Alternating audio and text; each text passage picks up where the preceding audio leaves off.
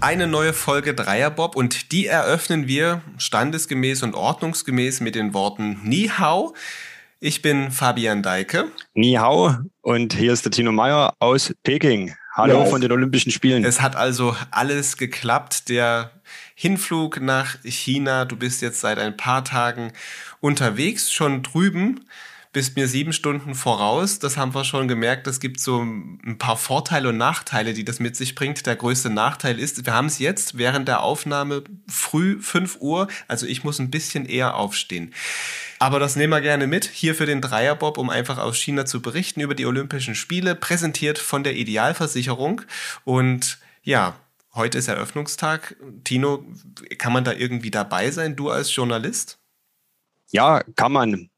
Zwar sind Zuschauer nicht zugelassen, also es wird ein paar ausgewählte Zuschauer im äh, Olympiastadion in Peking geben, aber Journalisten dürfen dabei sein, müssen sich vorher anmelden, denn Eröffnung, Schlussfeier und äh, komischerweise auch äh, das als Kunstlauf der Frauen zählt zu den High-Demand-Veranstaltungen, wo man vorher ähm, sich nochmal extra anmelden muss.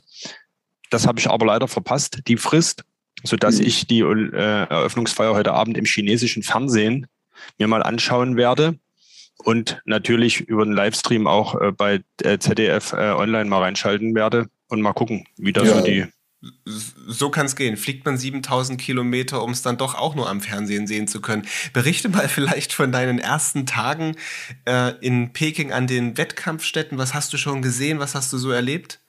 Ja, du hast ja eingangs gesagt, es ist alles gut gegangen. Am Dienstag 16.10 Uhr, in deutscher, deutscher Zeit 9.10 Uhr, bin ich in Peking gelandet, hatte vorher die schon oft zitierten zwei PCR-Tests erfolgreich, also negativ äh, absolviert, wurde dann, äh, kaum hat man den Flughafen betreten, der, ich habe es äh, heute auch schon in meinem Text bei sächsische.de geschrieben, äh, nicht etwa leer gefegt war, weil das Bild mit dem Besen nicht ganz passt, sondern man müsste eher leer gesprüht sagen. Der Flughafen war menschenleer, dafür hat man riesige Behälter mit Desinfektionsflüssigkeit gesehen äh, und Sprühflaschen, mit denen hier gefühlt jeder äh, zweite Helfer ausgerüstet ist. Äh, Gab es eine halbe Stunde nach der Landung dann den nächsten PCR-Test und dann ging es ab ins Hotel Dort musste ich auf dem Zimmer warten, ging schneller als gedacht. Dann kam der Anruf von der Rezeption, PCR-Test negativ. Dann durfte ich äh, sozusagen endgültig einchecken. Bin seitdem hier in Peking und äh, ja, die ersten Tage sind sehr, sehr gut angelaufen. Es ist ja am Anfang immer so ein Wege checken, gucken, wie was läuft, wo was lang geht, in welches Netz, WLAN-Netz man reinkommt. Und welches funktioniert auch, ne? Also wir, genau. Das ist ja auch. Das hat alles ja, wir sind ja jetzt ja gerade über eine, wir sprechen auch gerade wieder über eine Videokonferenz, es gibt manchmal so ein paar äh, Zeitunterschiede, äh, deshalb sprechen wir uns auch manchmal ins Wort. Ähm, ja, es, hat, es hat alles gut geklappt. Ich war äh, gestern, Donnerstag, schon mal an der Bobbahn. Die ist 80 Kilometer entfernt in Yangqing. Wie lange bist du da gefahren? Also es ist ja auch eine ganze Weile dann unterwegs. Ne? Das stelle ich mir sehr weit vor. Ja, äh, es war ein bisschen ich will nicht Etikettenschwindel sagen, aber es hieß, äh, mit dem Schnellzug ist man in 22 Minuten in Yanqing. Das ist Tatsache so. Nur äh, ist man dann praktisch erst am Bahnhof und die Bobbahn ist nochmal äh, ja, ein Stück weiter. Man muss, man fährt mit dem Shuttle-System, muss noch zweimal umsteigen. Ich sag mal roundabout von meinem Hotel übers Pressezentrum zur Bahnstation in Peking bis zur Bahnstation in Yangqing und dann bis zur Bahn hat es zwei, zweieinhalb Stunden gedauert. Dafür war es dort sehr, sehr schön. Ein, eine wirklich monumentale, gigantische Anlage, von der ja hier in den letzten Wochen im Dreierbob auch schon immer die Rodler und Bobfahrer erzählt haben. Es ist Tatsache so. Mhm. Und wie gesagt, alles sehr gut organisiert. Äh, Francesco Friedrich hat seine ersten Trainingsläufe absolviert, ist auch sehr zufrieden, in seiner typischen Art hat er erzählt, dass noch eins, zwei Hausaufgaben zu erledigen sind, dass in der Garage noch etwas präpariert werden muss. Aber insgesamt, glaube ich, ist es ganz gut angelaufen für mich, aber auch für die deutsche Mannschaft. Und heute Abend geht es dann endlich los. Weil du gerade sagst, er hat noch ein paar Hausaufgaben, der Francesco Friedrich. Er hat auch noch eine ganz andere Aufgabe, dass es seit Donnerstag klar ist, dann nachher bei der Eröffnungsfeier in, im Vogelneststadion der deutsche Fahnenträger zusammen mit Claudia Pechstein, mit der Eisschnellläuferin. Ich meine, wir haben uns zwar auch in Stellung gebracht, mit unserem Team die Fahne tragen zu können, aber du hast ja ihn gestern auch bei der Pressekonferenz gehört, da zugehört. Was hat denn er so gesagt? Wie, wie, wie hat er sich da gegeben? Ja, er war, äh, hat sich total gefreut, war ja für seine Verhältnisse wirklich ergriffen. Äh, wer ihn kennt, weiß ja, dass er jetzt nicht so der große Emotionsbolzen ist. Ja, ist er ja der Typ, der Eiswürfel pinkelt, ne? Genau. Aber er äh, sprach von einem Ritterschlag, äh, wie man ihn sonst nur aus England kennt, äh, von einer riesengroßen Ehre. Und ähm, ja, für ihn ist es natürlich eine äh, logistische Herausforderung. Er muss diese 80 Kilometer von Yangqing äh, runter nach Peking ins Olympiastadion. Wer Eröffnungsfeiern bei Olympia kennt, äh, das ist ja, sind ja nicht die anderthalb, knapp zwei Stunden, die man im Fernseher sieht, sondern das geht schon zwei, drei Stunden vorher los mit Hinstellen, mit Einlaufen. Unter äh, Corona-Bedingungen bedeutet das für ihn einen weiteren PCR-Test, den er absolvieren muss. Und der er ja äh, auf Perfektion getrimmt ist und jedes unnötige Risiko meidet, war es Tatsache gestern noch mal ein kurzer Moment, wo er überlegt hat, mache ich es oder mache ich es nicht. Aber er hat sich natürlich am Ende dafür entschieden, die Fahne reinzutragen. Er ist gewählt worden äh, vom Publikum und von seinen Mannschaftskollegen. Je zur Hälfte konnte da abgestimmt werden und spricht von einer riesengroßen Ehre und Tatsache. Das ist eine Auszeichnung, die kann man äh, jetzt sich sportlich da kann man zwar die sportlichen Voraussetzungen für schaffen, aber das ist nichts, was man planen kann. Und mhm. es ist Tatsache ja äh, ein, ein großer Moment für ihn. Und ich denke, das wird man am Fernseher heute auch sehen. Hm, er vergleicht das auch in einem, ich glaube, das war auf der Website des Deutschen Olympischen Sportbundes zu lesen, als die Mitteilung rauskam, dass er zusammen mit Claudia Pechstein die Fahne trägt. Er vergleicht das mit ähm, einem Olympiasieg tatsächlich, dass es sowas Besonderes ist wie eine Goldmedaille. Wir hören einfach mal ganz kurz rein, was er dann bei der Pressekonferenz gesagt hat, als gestern klar war, er trägt die Fahne. Vor vier Jahren war ich in der zweiten Reihe, habe die Fahne vor mir schwenken sehen, war, war die war zum Greifen nah, sage ich jetzt. Und das war schon ein Gänsehautmoment, als es losging, als vor uns Erik diese Fahne da in der Hand hielt und wir da reinmarschieren konnten. Und wir auch noch gar nicht wussten, was das für erfolgreiche Spiele für uns werden würde. Aber jetzt hier diese Fahne zu tragen, das ist einfach irgendwo wie der Ritterschlag in England. Also das ist einfach phänomenal und gigantisch und man kann es kaum in Worte fassen. Also wirklich ist eine, eine riesengroße Ehre und auch gesagt, es hätte auch jeder andere, auch die, die nicht zur Wahl stehen, jeder Olympioniker hätte es verdient, dieses zu tun. Dies ist leider nicht möglich, aber wie gesagt, umso mehr froh sind wir darüber, dass wir die Chance haben und die auch so gerne nutzen wollen und dies auch tun. Ja, wie du es auch schon gesagt hast, er spricht von einer großen Ehre, von einer, ja, einer Sache, die so besonders ist und dass es sich da wirklich sehr drüber freut, dass er da die Fahne reintragen kann, aber er spricht ja nicht nur von sich selbst, sondern immer vom Wir, von dem Team, von den Anschiebern, von, von den Trainern, alle, die zu diesem Bob-Team dazugehören. Ja, genau, das ist typisch Friedrich. Man hat ja gestern äh, zuerst gedacht, als er vom Wir sprach, er hat sofort Claudia Pechstein in äh, seine Aussagen mit einbezogen, aber eben mit Wir war eben Tatsache sein Team gemeint. Und äh, wenn es nach ihm gegangen wäre, wäre er da äh, mit seiner äh, Vierer-Bob-Mannschaft einmarschiert. Ich meine, so eine Fahne hat vier Ecken, das hätte sogar gepasst. Äh, ja, Bob ist eben nicht nur der Pilot, da gehört ganz viel mehr dazu. Wer uns hier im Dreierbob in den letzten Jahren äh, verfolgt hat, der weiß das. Wir hatten ja schon so einige Anschieber und Trainer hier auch, die davon immer wieder berichtet haben. Dass es halt ein Teamsport ist und kein Individualsport. Sprechen wir vielleicht mal über das Sportliche auch. Das ist ja das, worum es bei Olympia geht. Jetzt ist äh, heute die Eröffnungsfeier und wie geht es dann in den nächsten Tagen los? Wann sollte man vielleicht den Fernseher unbedingt einschalten? Wann sind so die Tage, wo man damit rechnen kann? Es gibt Entscheidungen, die vielleicht auch für, ja, durch die deutsche Brille geblickt wichtig und interessant sind. Naja, Olympische Winterspiele äh, dauern zwei Wochen drei, drei Wochenenden, zwei Wochen, so ist immer die Regel. Und das Schöne aus deutscher Sicht bei Winterspielen ist ja, es gibt immer reichlich Medaillen, äh, gemessen an der Menge an Entscheidungen. Wir haben 109 Entscheidungen und in ganz, ganz vielen Disziplinen sind die Deutschen zumindest Mitfavoriten. Und das geht schon am Wochenende los.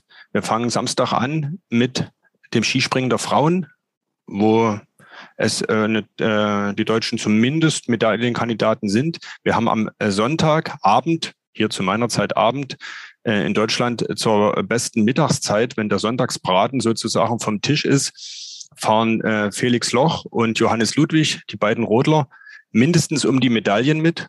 Experten sagen, sie werden Gold äh, untereinander ausmachen. Müssen wir abwarten. Und dann geht das mit in der ersten Woche mit Rodeln weiter. Julia Taubitz aus Annaberg-Buchholz fährt dann am Dien Montag und Dienstag zusammen mit Nathalie Geisenberger, die ja schon vier Olympiasieger eingefahren hat. Dann kommt das Doppel. Dann kommt die Teamstaffel im, Staffel im Rodeln und sollte mich äh, wundern, wenn wir nicht am Mittwoch schon, sagen wir mal, zwei, drei, vier Goldmedaillen auf dem Konto haben, denn das gehört ja irgendwo bei Olympia auch dazu. Es wird zwar immer wieder verpönt, dieses Medaillenzählen, aber am Ende ist der Blick auf den Medaillenspiegel doch ein auch das, ja, auch was irgendwie Freude macht. So, man guckt dann immer äh, und und und wenn, wie sich das wenn es denn Tag Freude macht, weit, ja, wenn es denn Freude macht, das stimmt allerdings. Da wollen wir mal äh, abwarten. Äh, Gerade mhm. bei Olympia platzt ja so mancher Medaillentraum auch immer wieder. Dafür kommen andere, mit denen man nicht gerechnet hat, äh, plötzlich äh, zu ganz großen Ehren. Mhm. Die Skispringen der Männer habe ich noch vergessen und auch Biathlon, die ersten Entscheidungen schon am, am Wochenende. Also es geht gleich in die Vollen. Und ähm, um das nochmal ähm, runterzubrechen, was das äh, TV-technisch bedeutet, die Entscheidungen hier in Peking fallen zwischen 10 und 22 Uhr. Mhm. Es geht also mitunter äh, früh um drei in Deutschland los. Dafür ist dann um 15 Uhr auch sozusagen Sendeschluss, dann ist alles durch.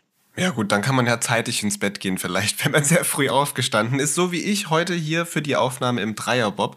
Ich hatte es vorhin schon mal anklingen lassen, wir sprechen hier über eine Videokonferenz, da gibt's manchmal auch ein paar Zeitverschiebungen. Du sitzt da gerade in man muss sich das vorstellen, in, deinem, in einem Hotelzimmer, hinter dir ist ein Vorhang zugezogen, wenn du rausschaust, blickst du, das sehe sogar ich dann, aus dem Fenster raus auf den nächsten Häuserblock. Und ringsrum ist aber ein Zaun, hast du auch gesagt, den sehe ich jetzt zwar nicht. Kannst du vielleicht uns nochmal so mitnehmen, wie ist das Erleben für dich? Wie kannst du dich bewegen? Weil ja viel auch im Vorfeld der Spiele darüber gesprochen wurde, dass es ja eigentlich alles ja so eingezäunt, umzäunt, weniger frei ist und du kannst ja den Vergleich auch machen. Du bist 2016 bei den Sommerspielen in Rio gewesen, hast das dort ja erlebt, wie es eben unter Nicht-Corona-Bedingungen und in, einer, in einem anderen Land, in einer anderen Kultur ist. Äh, kann man einen Vergleich anstellen oder kannst du jetzt schon zu diesem frühen Zeitpunkt etwas vergleichen? Erzähl uns einfach mal ein bisschen von deinen Erfahrungen. Vergleichen kann man natürlich immer. Und äh, zunächst will ich sagen, den Vorhang habe ich nur zugezogen, nicht etwa, weil ich was zu verbergen habe oder dass von draußen niemand reinblickt, sondern, äh, sondern weil die Sonne sonst so krass hier hineinscheint. Ähm, es ist eisig kalt in Peking, in China generell. Oben bei den Bob-Wettbewerben ist es noch, noch mal fünf, sechs Grad kälter. Da sind wir dann bei minus zehn, minus zwölf Grad. Aber es scheint auch wirklich die Sonne jeden Tag nur sie wärmt nicht. Und dieses Bild passt eigentlich ganz gut. Es ist ein trügerisches Bild, dass äh, China einen die ersten Tage hier vermittelt. Man kann sich frei bewegen und doch wieder nicht. Das heißt, äh, alle Sportstätten, alle Hotels, Trainingsstätten, das Pressezentrum sind umzäunt. Mhm. Drinnen ist sozusagen die olympische Welt, draußen ist China. Das eine hat mit dem anderen nichts zu tun, soll mit dem anderen nichts zu tun haben. Wir reden von der schon viel zitierten Blase, Corona-Blase, in der wir uns bewegen. Das Virus soll draußen bleiben. Ich meine, die Chinesen wollen es gar nicht in ihrem Land haben. Sie verfolgen ja eine sehr strikte Null-Covid-Strategie. Äh, und in die Blase soll es schon gar nicht rein. Hat in den ersten Tagen, äh, wie zu erwarten war, nicht hundertprozentig geklappt. Es gibt erste Fälle, die dann in Isolationshotels untergebracht sind, die wiederum, auch wenn ich gerade etwas abschweife, äh, deutlich besser sind, als es so mancher erwartet hatte und als man es äh, ja nach den Berichten im vergangenen November und Oktober vermuten konnte. Und ich kann mich hier im, in meiner olympischen Welt, in der Blase äh, frei bewegen. Das ist im Medienzentrum, sind das ein paar Schritte mehr, weil es ein wirklich großzügiges Gelände ist. Bei mir hier im Hotel äh, geht es vor die Tür, da ist ein kleiner Parkplatz, und das ist sozusagen alles. Das Hotelgelände kann ich nur mit dem Bus verlassen, mit äh, einem Shuttlebus. Mhm. Olympia, Transporte, Transporte bei Olympia sind immer mit einem riesen Shuttle-System abgedeckt. Und das ist sozusagen äh, die einzige Möglichkeit für mich, mich in der Stadt zu bewegen. Ich steige hier in einen Bus. Von meinem Hotel fahren genau drei. Mhm. Einer fährt ins Pressezentrum, der andere fährt äh, zur Eishockeyhalle und der dritte äh, zu den Wettbewerben im Snowboard. In einen dieser Busse kann ich einsteigen oder ich muss halt im Hotel bleiben. Das ist so das. Und das, das dann, jetzt, ist dann wie so ein Ringfahrsystem oder wie läuft, also? Ja, ja, jeder Bus hat eine Nummer. Bei mhm. mir fährt hier Nummer 26 ins Pressezentrum. Nummer 33 fährt dann vom Pressezentrum zur, zur Express-Zugstation. Äh, und dann bin ich dann weitergefahren, gestern zum Beispiel mit dem mhm. Expresszug dann nach Yanqing. Dort mhm. gibt's wieder eigene Nummernsysteme. Ich, dann ging's mit der 18 zu einem Verteiler. Äh, Parkplatz und dort bin ich dann, glaube ich, in die 16 eingestiegen. Also man muss schon aufpassen, äh, dass man äh, das mit, mit den Nummern so klarkommt, denn mit der Verständigung ist das auch so eine Sache. Die Chinesen hier im Land des Lächelns total freundlich, total bemüht. Nur mit dem Englischen ist es so ein bisschen, hapert so ein bisschen auch bei jungen Leuten.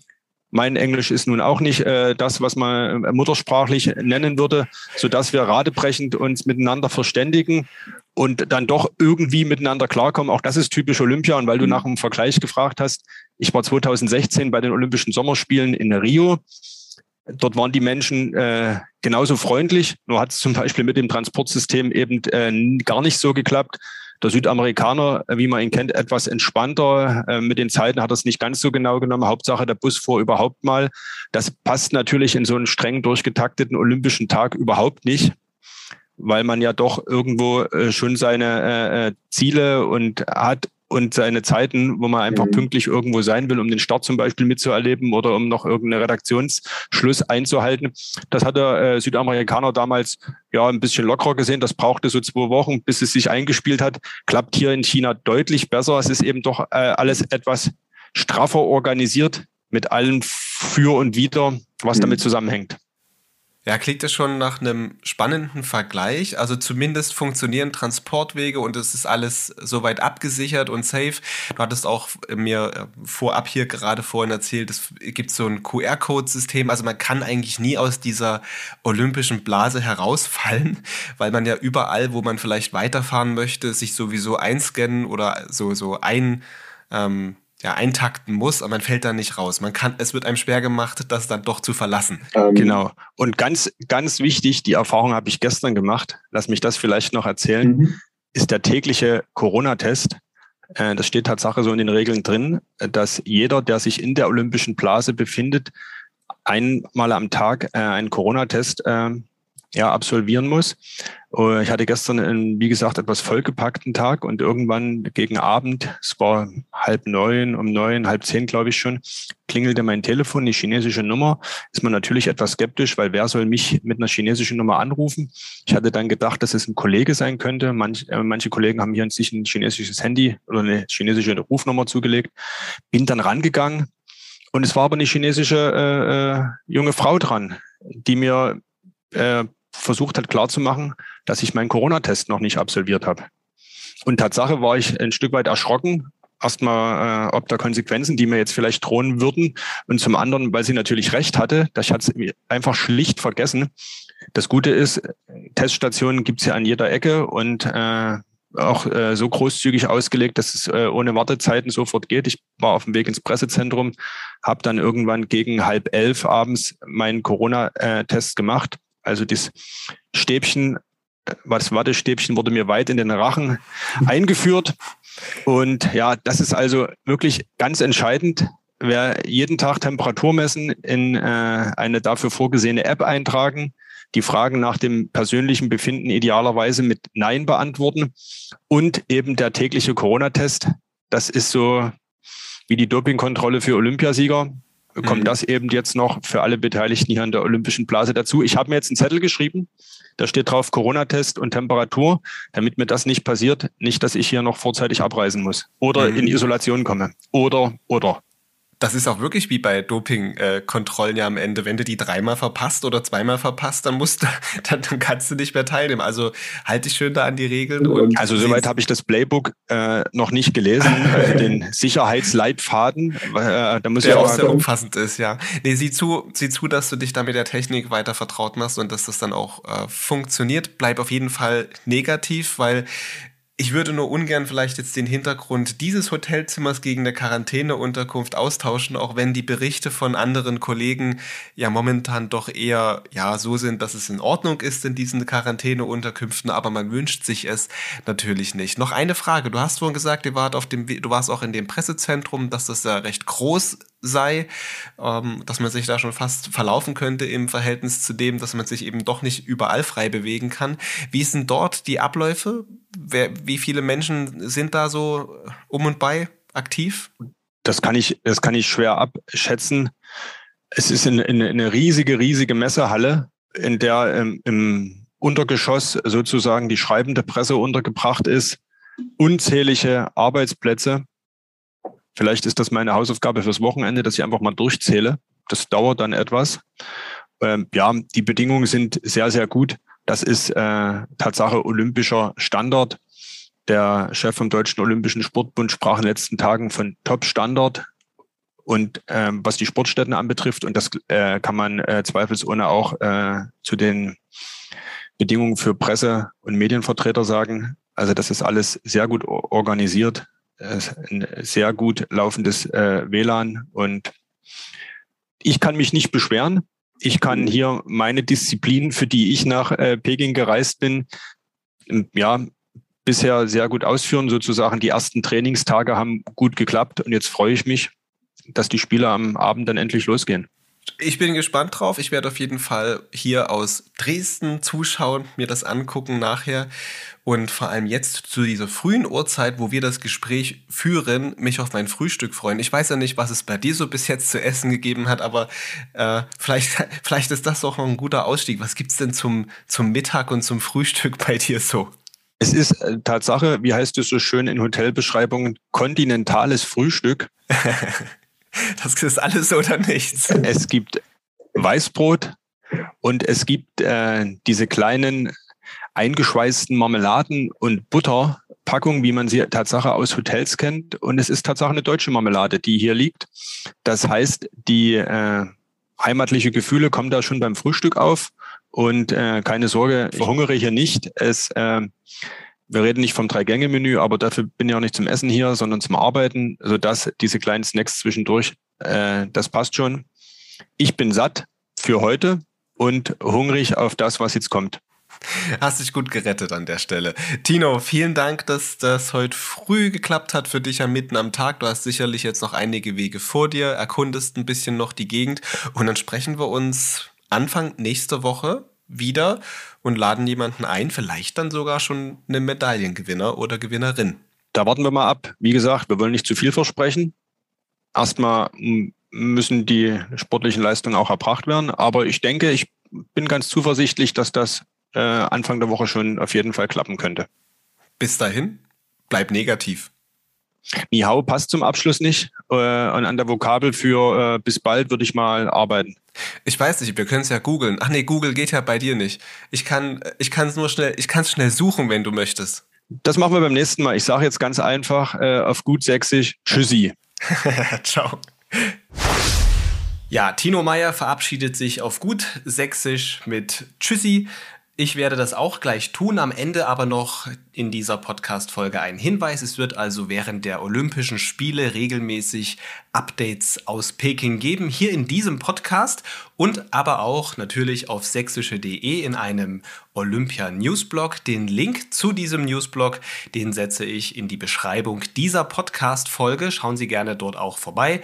Bis zur nächsten Folge hier im Dreierbob. Bis dahin.